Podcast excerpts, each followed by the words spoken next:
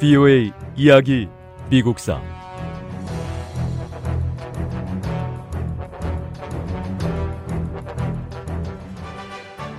율리시스 그랜트 대통령은 남북 전쟁의 영웅이었지만 두 차례 걸친 대통령 재임 기간 동안 인기가 끝없이 추락했습니다.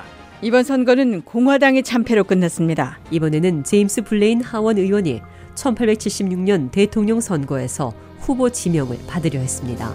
제임스 블레인 하원 의원에 대한 지지도가 높은 건 사실입니다. 하지만 블레인 의원의 정직성에 대해 의문이 제기되고 있습니다.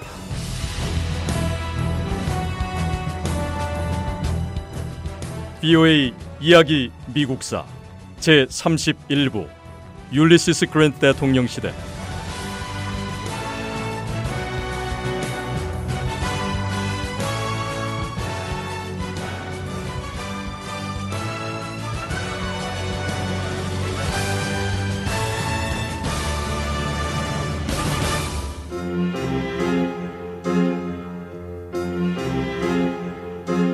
공화당 전당대회가 시작되기 전 제임스 블레인의 이름이 불리자 요란한 지지 시위가 벌어졌습니다. 전당대회 전날 밤 블레인을 반대하는 사람들은 대표들에게 블레인을 지지하지 말고 다른 후보를 지지하라고 비밀리에 연락해 압력을 가했습니다.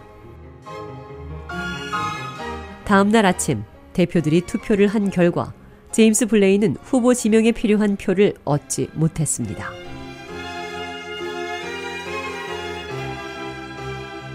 이번 전당대회에서 대통령 후보를 선출하기까지 무려 6번이나 투표가 반복됐습니다.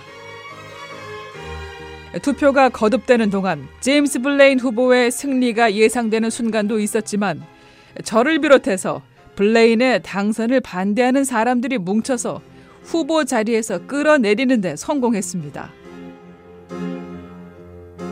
우리는 다른 후보들에 비해 적이 별로 없는 후보를 지지했는데 결국 일곱 번째 결선 투표에서 공화당 대통령 선거 후보로 지명됐습니다.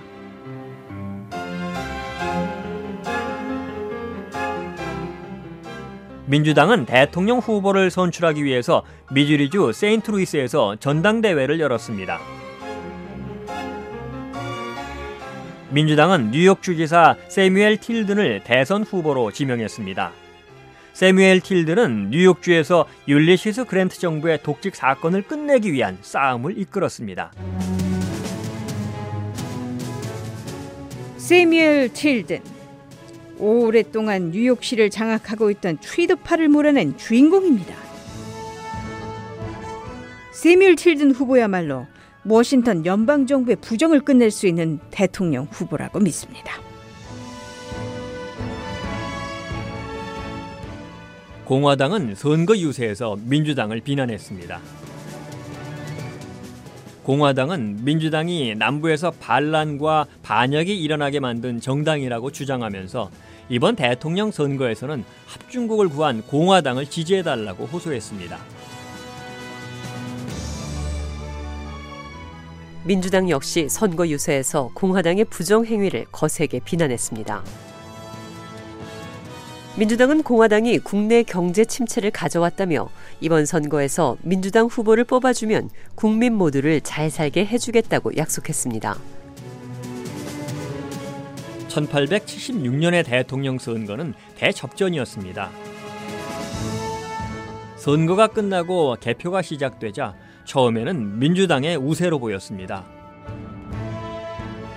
민주당의 세뮤얼 틸튼 후보 진영은 승리 분위기에 쌓였습니다. 공화당의 러더포드 헤이스 후보는 패배했다고 판단하고 체념하고 잠자리에 들었습니다. 하지만 공화당은 남부 세 개 주에서의 선거인단 투표로 대세가 바뀔 수도 있을 거라고 생각했습니다. 미국의 선거 제도는 한 주에서 가장 많은 유권자들의 지지를 받는 후보가 그 주의 선거인단 표를 모두 차지하도록 돼 있습니다.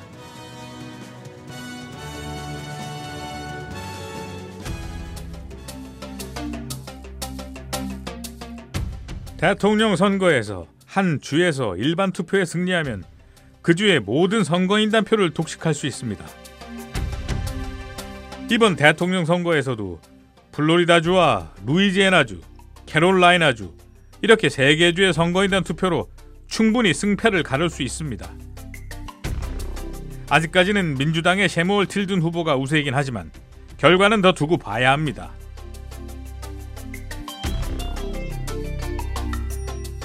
공화당과 민주당은 플로리다주와 루이지애나주 그리고 캐롤라이나주에서 저마다 자신의 당이 승리할 것이라고 장담했습니다. 공화당과 민주당은 상대방이 표를 훔치고 개표 부정을 저질렀다며 서로를 비난했습니다. 결국 부정선거 논란에서 어느 쪽의 말이 맞는지 가려내기 위해 선거위원회를 구성하기로 합의했습니다. 위원회는 공화당 7명, 민주당 7명, 무소속 1명으로 구성하기로 했었습니다. 하지만 위원회가 채구성되기도 전에 무소속 1명이 사퇴를 했고 이 자리를 공화당이 차지했습니다. 결국 위원회는 공화당이 다수가 됐죠. 부정선거 논란으로 어렵사리 위원회가 구성됐고 제일 먼저 논의된 주가 플로리다였죠. 플로리다주의 투표 시비에 대해 여러 차례 논의가 있었습니다. 많은 논란 끝에 결국 8명의 공화당 소속 위원들은 플로리다주의 투표를 그대로 받아들이기로 결정을 했습니다. 민주당은 플로리다주의 개표 방법에 대해 조사하자고 했지만 공화당은 전면적으로 조사하기엔 시간이 충분하지 않다며 민주당의 제의를 거부했습니다.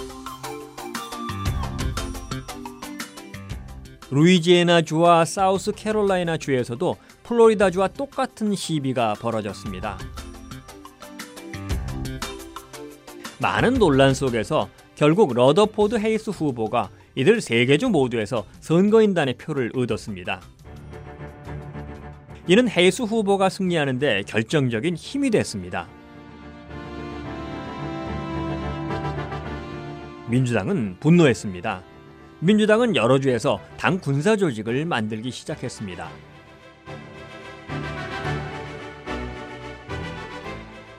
공화당과 민주당 사이에 긴장이 고조됐습니다. 국민들은 또 한 번의 내전이 일어나지 않을까 걱정했습니다.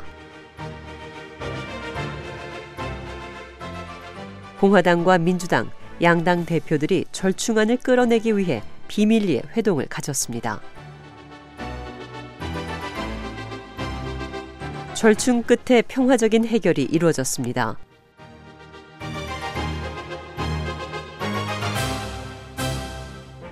민주당은 공화당의 러더포드 헤이스 후보가 대통령에 취임하는데 동의하기로 했습니다.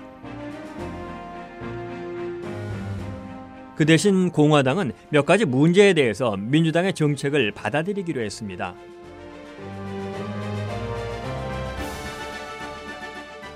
러더포드 헤이스 행정부는 국제 문제가 아닌 국내 문제만 다루기로 합의했습니다.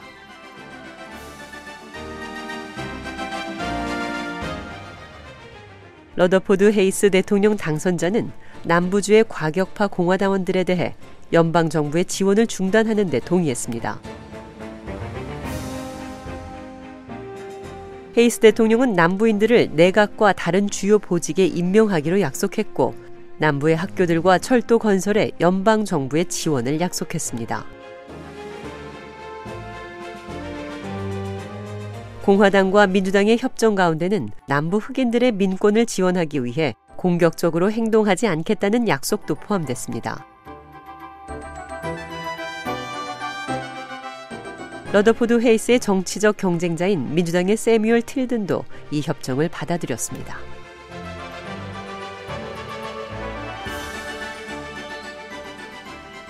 VOA 이야기 미국사 다음 시간에 계속됩니다.